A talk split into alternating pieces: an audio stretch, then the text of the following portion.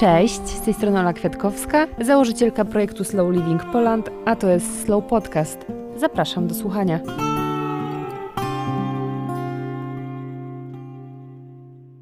Dzień dobry drodzy słuchacze i słuchaczki. Chyba już oficjalnie mogę przywitać Was w jesiennej odsłonie. Przynajmniej tak sugeruje obecna aura na zewnątrz, tak więc ulubione, rozgrzewające na pary w dłoń i zaczynamy dzisiejszy odcinek. Okres jesienny jest czasem skierowanym na regenerację, zakorzenienie i odpoczynek. To czas na oddech po intensywnym lecie. Myślę, że też jesień niesie za sobą pewne zmiany w naturze, takie jak krótszy dzień czy mniejsza dostępność światła słonecznego, które z pewnością rzutują na nasze samopoczucie, które w tym okresie może być nieco obniżone. Warto pamiętać o tym, że w sytuacjach kryzysowych, kiedy pojawiają się problemy z samopoczuciem, akceptacją siebie, samotnością, lękiem czy depresją, warto sięgać po specjalistyczną pomoc – a taką pomoc znajdziecie na platformie Wellbe, która onlineowo wspiera zdrowie psychiczne i dzięki niej macie dostęp do zweryfikowanych psychoterapeutów, psychodietetyków, coachów i seksuologów, z których usług możecie skorzystać zapisując się właśnie przez stronę www.wellbe.pl. Po więcej szczegółów oczywiście odsyłam Was na stronę, którą przed chwilą wymieniłam i tym samym kłaniam się nisko, bo to właśnie Wellbe zostało partnerem dzisiejszego odcinka, a dzięki temu mam możliwość porozmawiać z moją dzisiejszą gościnią Aleksandrą Piejką. Cześć, bardzo mi miło. Doktorantką Instytutu Psychologii Polskiej Akademii Nauk, a rozmawiać będziemy o samotności, bezsilności i o tym, jak sobie z nią radzić i przede wszystkim, gdzie szukać pomocy. Zacznę sobie od y, cytatu, który namierzyłam wczoraj. Jest to cytat z książki, z którą myślę, myślę, że większość z Was mm, kojarzy. Jest to mały książę i jest to cytat, który mówi o tym, że wśród ludzi jest się także samotnym. I chciałabym rozpocząć naszą dzisiejszą rozmowę od tego, na czym polega różnica między byciem samym a byciem samotnym. No dobrze, myślę, że to jest bardzo dobry punkt do tego, żeby zacząć. Głównie dlatego, że te dwie rzeczy są często mylone. Y, ja, tak jak powiedziałaś, pracuję w Polskiej Akademii Nauk, w pracowni neuronauki społecznej, gdzie prowadzimy badania dotyczące samotności. Y, I kiedy mówimy o tych badaniach, staramy się jakoś o nich rozmawiać, mówić o wynikach, y, o projektach, bardzo często dostajemy taki komentarz, że samotność nie wydaje się ludziom problemem, ponieważ często są. Mm, w takich sytuacjach, gdzie jest pełno ludzi i woleliby być właśnie sami, że ta samotność jest czymś, do czego y, mówią, że raczej dążą. Y, tylko, że w tym momencie właśnie mieszamy ze sobą dwa konstrukty których generalnie w tym pojęciu samotności się miesza bardzo, bardzo dużo.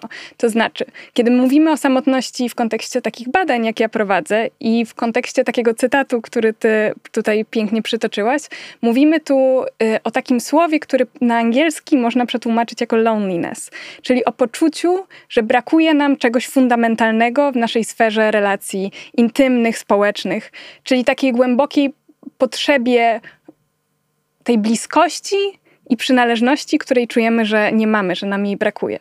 Czym innym zupełnie jest bycie samemu, czyli po prostu stan, kiedy jesteśmy pozbawieni kontaktów w danym momencie.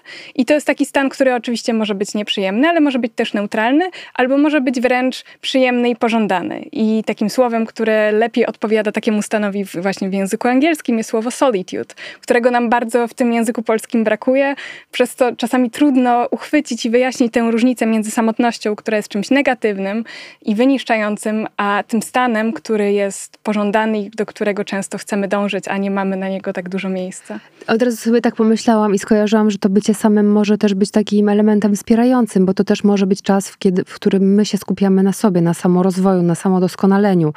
I to też jest takim aspektem, myślę, bardzo mocno odróżniającym samotność od bycia samemu. Tak, dokładnie. Y, myślę, że ta różnica jest jakoś y, tak bardzo pięknie ujęta w pracach Hanny Arendt. I tak, kiedy ludzie pytają mnie też, czym jest samotność, bardzo często przytaczam taką akademicką definicję, która pojawia się w wielu artykułach naukowych, że samotność to jest właśnie poczucie braku, czy poczucie rozbieżności między naszymi potrzebami, a stanem naszych potrzebami społecznymi, towarzyskimi, a stanem naszych relacji społecznych. Ale wydaje mi się, że na jakimś takim głębszym poziomie właśnie ta e, definicja, która pojawia się u Hannah Arendt w korzeniach totalitaryzmu jest e, jakoś mm, lepiej trafiająca w sedno tego zjawiska, bo Hannah Arendt mówi o samotności jako o czymś, co e, o takim głębokim uczuciu nieprzynależności do świata, o takim głębokim poczuciu oddzielenia od innych ludzi, które sprawia, że czujemy się zostawieni sami sobie na pastwę losu i nie mamy w związku z tym miejsca dla siebie w tym świecie, który nas otacza, a jednocześnie ona sama też w innych swoich pracach, na przykład w życiu umysłu, podkreśla, że bycie samemu jest niezbędne dla naszych myśli. Jest taką substancją, która konstytuuje naszą zdolność do trzeźwego i głębokiego myślenia. Więc tutaj te dwie różne rzeczy są jakby bardzo dobrze skontrastowane, że potrzebujemy ludzi, żeby móc być w świecie, ale jednocześnie też potrzebujemy umieć być sami. Tak, i znaleźć taką równowagę pomiędzy jednym a drugim. Też myślę sobie o tym, że myśląc w kontekście rozwoju współczesnego świata, co tam, co tam idzie też rozwój technologii, mm, na pewno daje nam to dużo możliwości y, i ulepsza nasze życie w jakimś stopniu, natomiast no, nie oszukujmy się, wpływa to dość negatywnie, bym powiedziała, na mm, budowanie relacji z innymi ludźmi. I myślę, że tutaj też warto powiedzieć o tym, że to mm, często jest nie o ilości relacji, ale w ogóle o jakości relacji, jakie budujemy w życiu. Tak, dokładnie tak. I też wiemy, że ludzie mają różne potrzeby, jeśli chodzi o swoje życie towarzyskie, społeczne, intymne. I to się właśnie też zawiera w tej definicji samotności. To jest bardzo ważne, że kiedy mówimy o samotności, mówimy o uczuciu, o subiektywnym uczuciu. Dlatego też to jest takie ciekawe zjawisko do badania, bo nie da się go w żaden sposób obiektywny zoperacjonalizować. Nie, nie ma żadnego y, tętna samotności, chociaż też badanie serca to jest akurat badanie, którym ja się zajmuję, bezpośrednio w związku z samotnością. Natomiast, żeby dowiedzieć się, czy ktoś ktoś jest samotny, nie możesz po prostu zmierzyć tego, ilu, ilu ludzi jest dookoła niego, ile ma powiązań społecznych, jak wygląda jego siatka społeczna. Tam jest drobna korelacja, natomiast rzeczywiście jest tak, że ludzie po prostu czują się samotni albo nie czują się samotni, niezależnie od tego, ilu ludzi jest dookoła nich. Niektórzy potrzebują tych ludzi bardzo wielu, a niektórzy potrzebują ich bardzo mało. I mamy różne dyspozycje, jeśli o to chodzi, i to się bardzo między ludźmi zmienia. To, to o czym powiedziałeś, czyli mamy w ogóle różne potrzeby jako ludzie. I zastanawiam się właśnie, bo jakby żyjemy w dobie internetu, w dobie e, mediów społecznościowych. Większość z nich, na pewno z nich korzysta mniej albo bardziej. I teraz jak w ogóle się w tym wszystkim odnaleźć? Bo mówisz, że jakby nie ma takiego jednego modelu, który pozwoli oszacować, jakby mm, powiedzieć, czy dana osoba jest osobą samotną, czy nie myślę też sobie o tym, że takie osoby często ciężko jest się w ogóle przyznać do tego, że ja jestem osobą samotną, mimo tego, że mam wokół siebie x znajomych, ale jednak nie czuję tego, jakby nie czuję tych relacji, nie czuję wsparcia, nie czuję więzi. I jak w ogóle podpowiedzieć takiej osobie, no bo domyślam się, że może być też grono osób, która w ogóle sobie nie zdaje z tego sprawy, że się z tym na co dzień zmaga. Czy są jakieś takie nie wiem, objawy, powinniśmy na coś zwracać uwagę w swoim takim codziennym samopoczuciu, byciu wśród ludzi, w swoich potrzebach, które mogą sugerować, że okej, okay, to może coś nie do końca jest okej? Okay?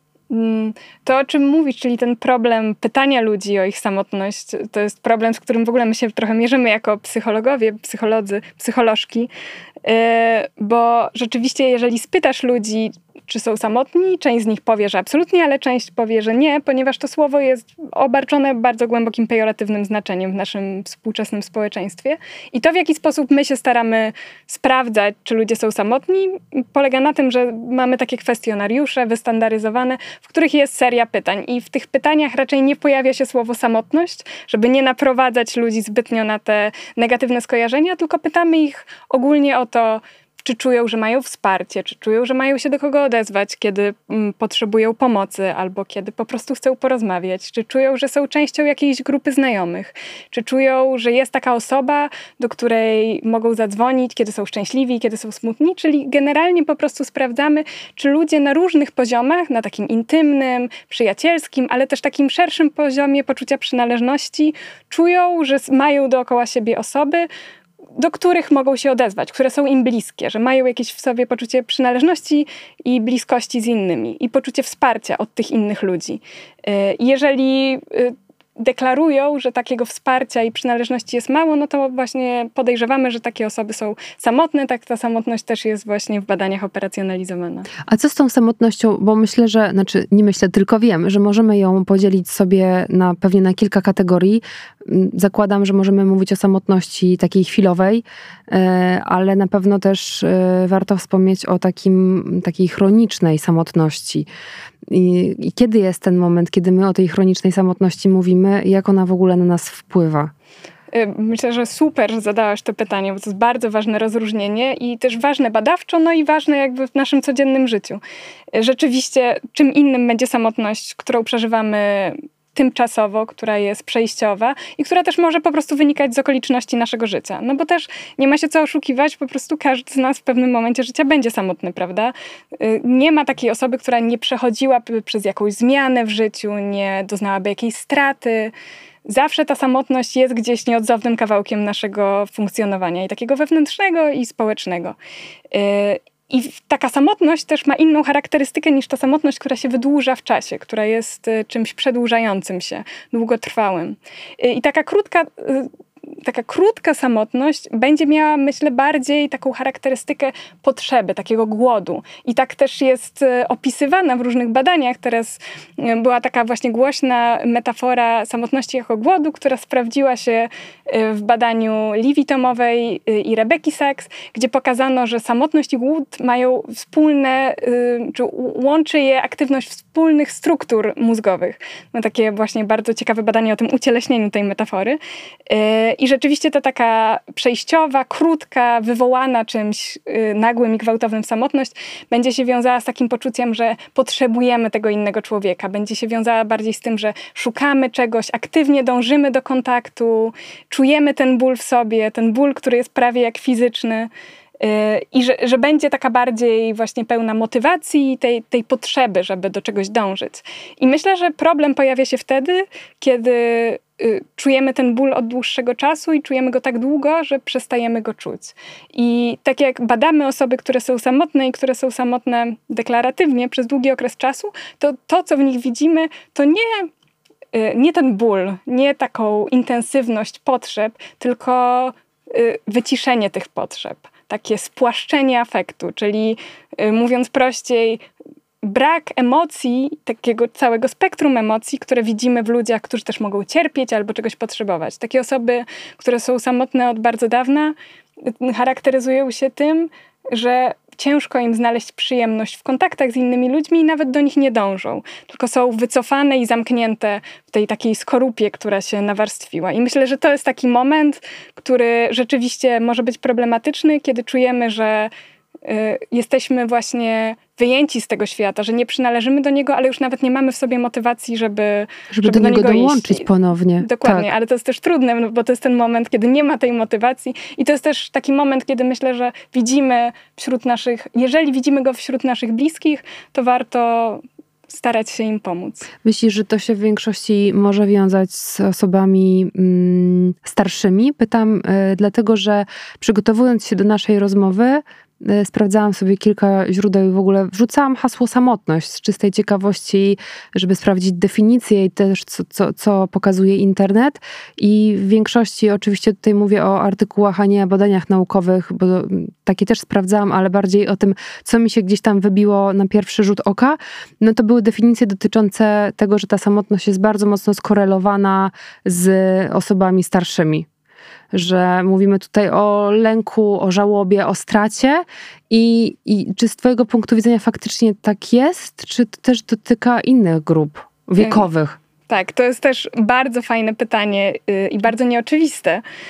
Ponieważ Czyli przygotowałam się dobrze bardzo do naszej dobre rozmowy. przygotowanie i bardzo dobry punkt wyjścia do tej rozmowy, yy, ponieważ jest to taki temat, który ja poruszałam często, kiedy mówię też o naszych badaniach, bo rzeczywiście samotność jest głównie kojarzona jako problem starszych osób. I w Polsce też tak funkcjonuje bardzo często. Y, jakby w kontekście pandemii COVID-u Dużo się mówiło o tym, co się będzie działo ze starszymi osobami, które będą zamknięte w domu, jeszcze bardziej niż inne grupy społeczne, obarczone tym potencjalnym ryzykiem yy, choroby. I rzeczywiście ten temat starszych osób i samotności jest bardzo taki żywy. Natomiast co jest ciekawe, z badań y, wyłania się trochę inny obrazek. I grupą, która jest najbardziej narażona na samotność, według najnowszych danych, które jeszcze są, y, jakby napływają do nas, i to są y, dosyć taki nowy, ciekawy obraz, który się wyłania, to jest obraz, który pokazuje, że grupą najbardziej narażoną na samotność są młodzi dorośli, czyli te osoby, które dopiero jakby wchodzą w świat, które dopiero w tym świecie będą funkcjonować. I są różne wyjaśnienia dla tego fenomenu, nie jesteśmy pewni, dlaczego to jest ta grupa, ale po pierwsze, jest to grupa, która wchodzi w inny świat niż poprzednie pokolenia, ten zdigitalizowany świat, gdzie wszyscy są niby bardzo usieciowieni, ale jednocześnie odseparowani od siebie. A poza tym to jest grupa ludzi, którzy są też bardzo wrażliwi i bardzo podatni na zranienie społeczne też z różnych powodów. Więc nas też badawczo najbardziej interesują właśnie młodzi dorośli, u których te konsekwencje samotności też będą narastać z wiekiem, biorąc pod uwagę to, co wiemy o samotności tak, teraz. To jest w ogóle niesamowite, niesamowicie ciekawe, co powiedziałaś, bo faktycznie jakby młodzi dorośli, tak? I jakby mówimy jednak o ludziach, którzy są bardzo aktywni w mediach społecznościowych, żyją w tym świecie internetu, ży, żyją online. I to też jest tak, wydaje mi się, że z jednej strony, tak jak wspomniałam, ten rozwój daje nam mnóstwo możliwości, rozwój technolo- y, technologii, natomiast to też powoduje, że my szukamy łatwych rozwiązań, y, chcemy trochę być bardziej wygodni, więc wybieramy wirtualne relacje, które, no nie oszukujmy się, ale nie zastąpią nam takiej prawdziwej relacji zbudowanej z osobą, spotykając się z nią y, jeden na jeden w rzeczywistości, a nie w świecie online. Nie, nie wszystkie emocje da się przekazać, nie wszystkie myśli i wydaje mi się, że to może być takim wyzwaniem, że jednak my się trochę przyzwyczajamy do tego komunika- komunikowania się przez media społecznościowe. Nie wiem, jakie ty masz w ogóle doświadczenia. Na przykład dla mnie bardzo ważne jest to, żeby jednak do grona moich najbliższych znajomych dzwonić. Jakby, no okej, okay, no wymieniamy się wiadomościami na Messengerze, nie mówię, że tego nie robię, absolutnie nie. Natomiast...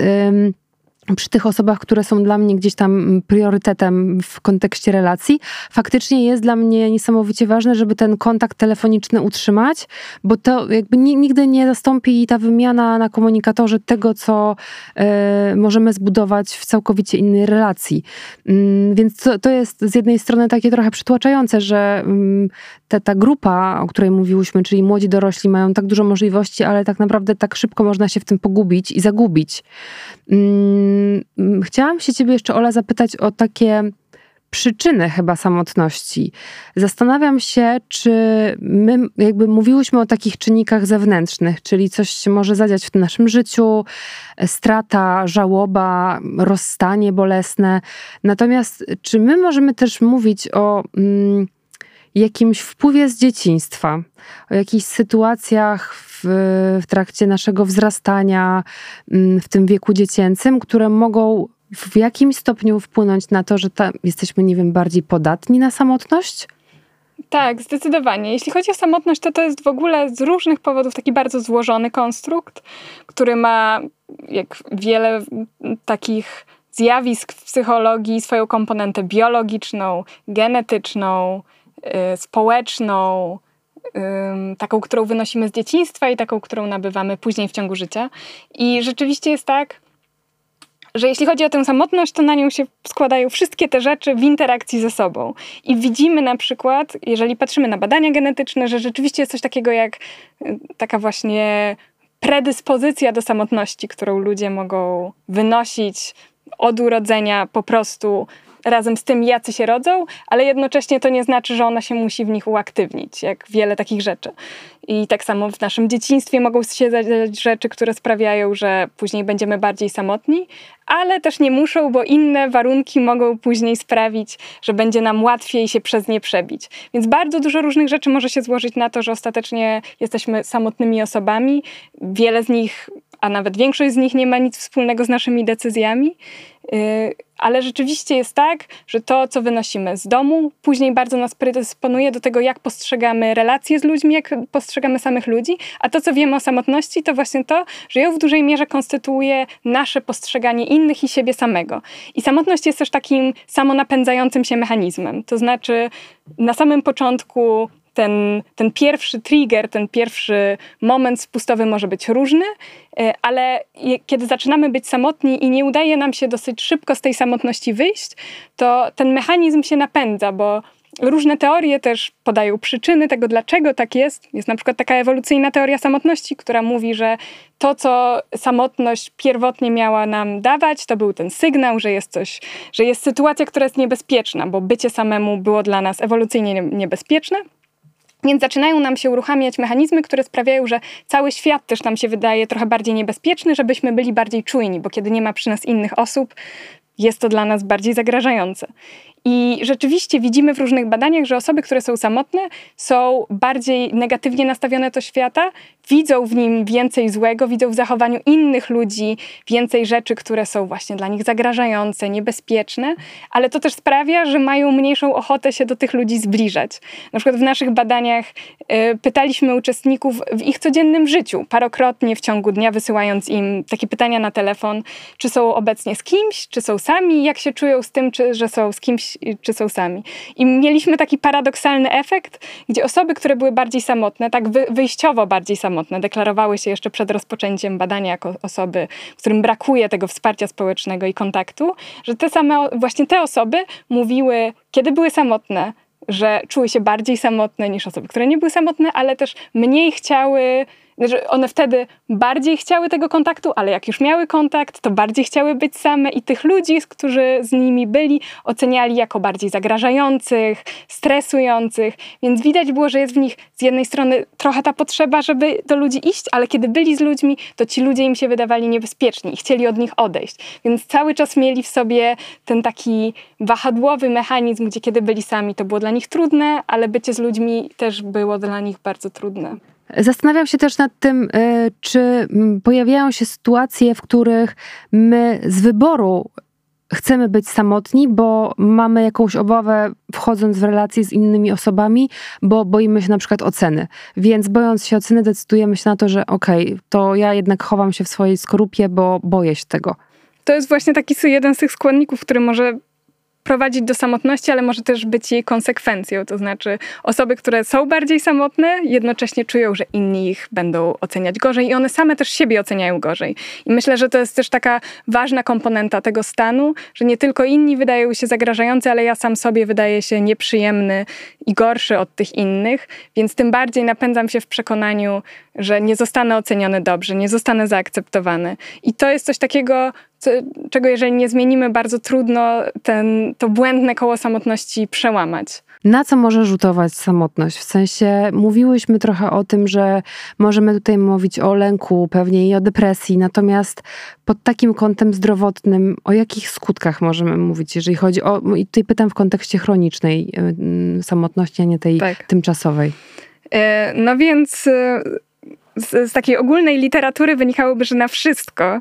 E, bardzo głośno było ostatnio o samotności z względu na pandemię COVID, więc też dużo różnych badań zostało e, w prasie wielokrotnie przemaglowanych. I rzeczywiście ja też z tymi badaniami dużo pracuję, bo nasze projekty opierają się właśnie na badaniu takich fizjologicznych i neuronalnych korelatów samotności. I rzeczywiście wiemy, że samotność, rozumiana właśnie jako to uczucie, to uczucie braku relacji, które są nam potrzebne, które czujemy, że są nam potrzebne, może się przekładać na o wiele gorsze zdrowie psychiczne, jak powiedziałyśmy, ale też fizyczne, na większe ryzyko rozwinięcia y, chorób układu krążenia, na większe ryzyko Alzheimera, Y, na większe ryzyko szybszych spadków poznawczych w starości, na generalne większe ryzyko przedwczesnej śmierci. Czyli takie duże, ciężkie rzeczy, które wiążą się z tym jednym uczuciem.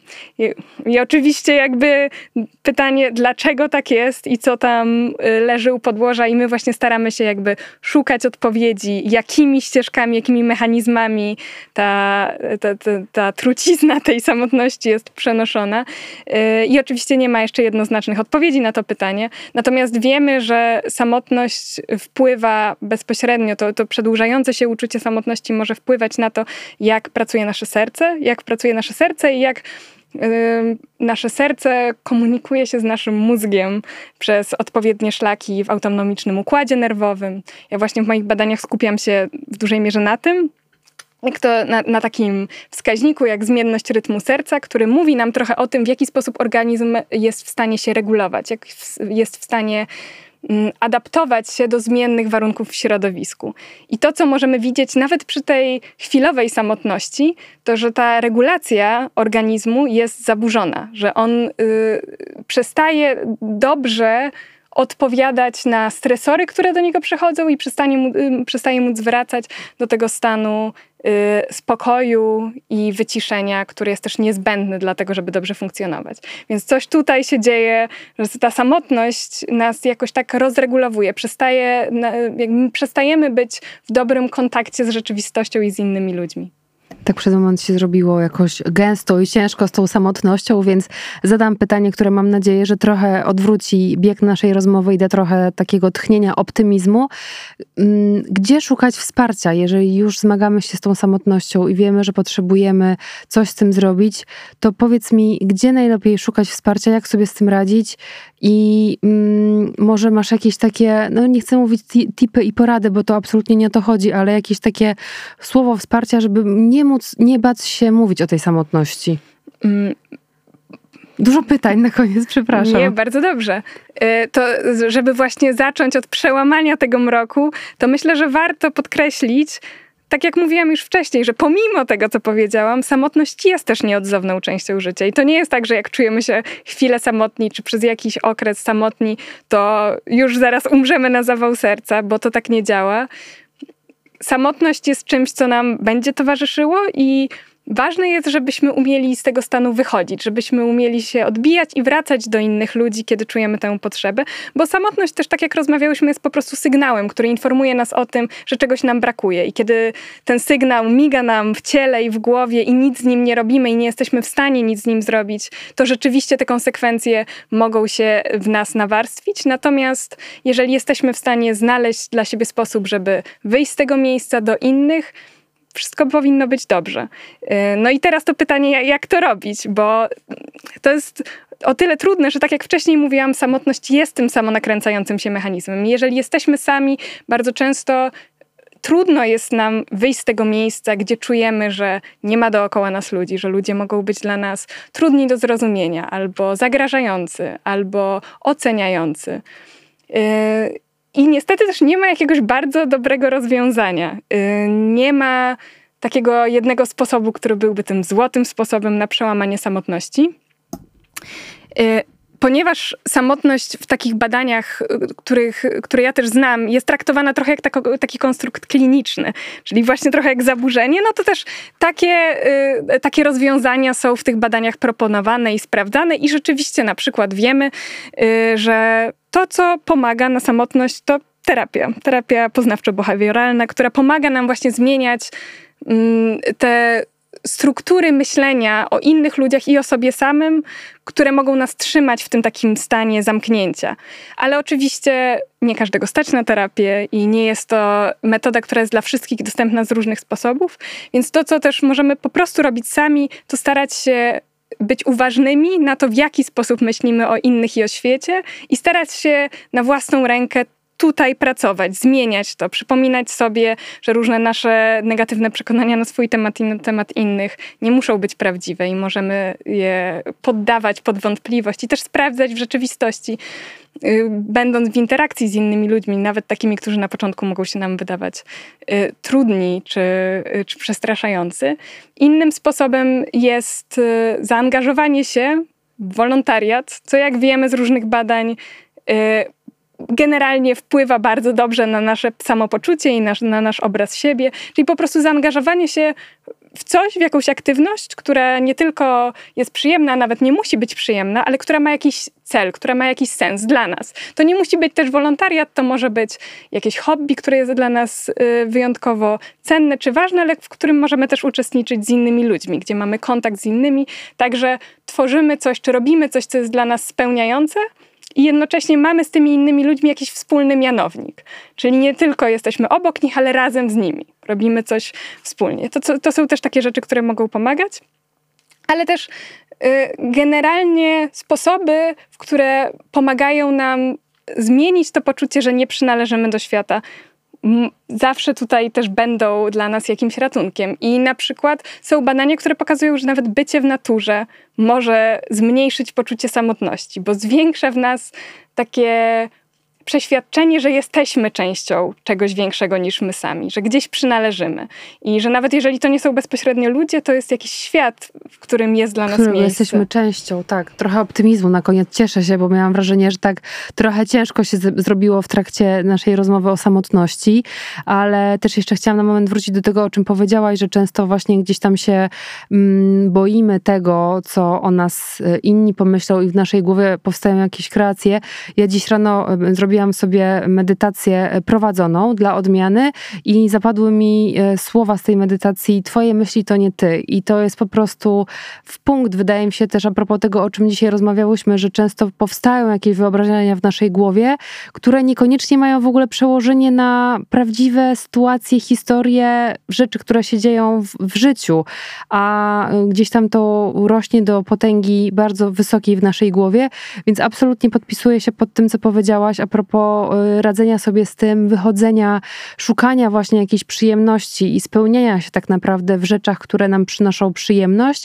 No i przede wszystkim korzystanie też, myślę, że to jest bardzo ważne, ale to już powiedziałeś na samym początku, czyli korzystanie z mm, wsparcia specjalistów, bo to też jest taki temat który wymaga zaopiekowania. Jeśli oczywiście jest taka przestrzeń, żeby z takiej pomocy skorzystać, to myślę, że jak najbardziej warto o tym pamiętać. Bardzo Ci, Ola, dziękuję za dzisiejszą rozmowę, za e, ogrom inspiracji, za też taki pozytywny aspekt i trochę optymistyczną e, rozmowę o samotności, która sama w sobie może być, tak jak na początku wspomniałaś, trochę przygnębiającym tematem, ale chyba trochę to odczarowałyśmy. Tak mam nadzieję, bo też, żeby tak to jakoś właśnie jeszcze domknąć pozytywnie, tak jak zaczęłyśmy od tego rozróżnienia na samotność i na bycie samemu. Myślę, że y, to jest bardzo ważne, żeby pamiętać o tym, że właśnie samotność czasami też jest po prostu nieumiejętnością bycia samemu i to dbanie o dobrą relację z samym sobą i o to, żeby samemu nam ze sobą było dobrze, też sprawia, że ta samotność potrafi się później rozpłynąć. Pięknie. Bardzo dziękuję. Do usłyszenia w przyszłą niedzielę. Dziękuję bardzo. Hej.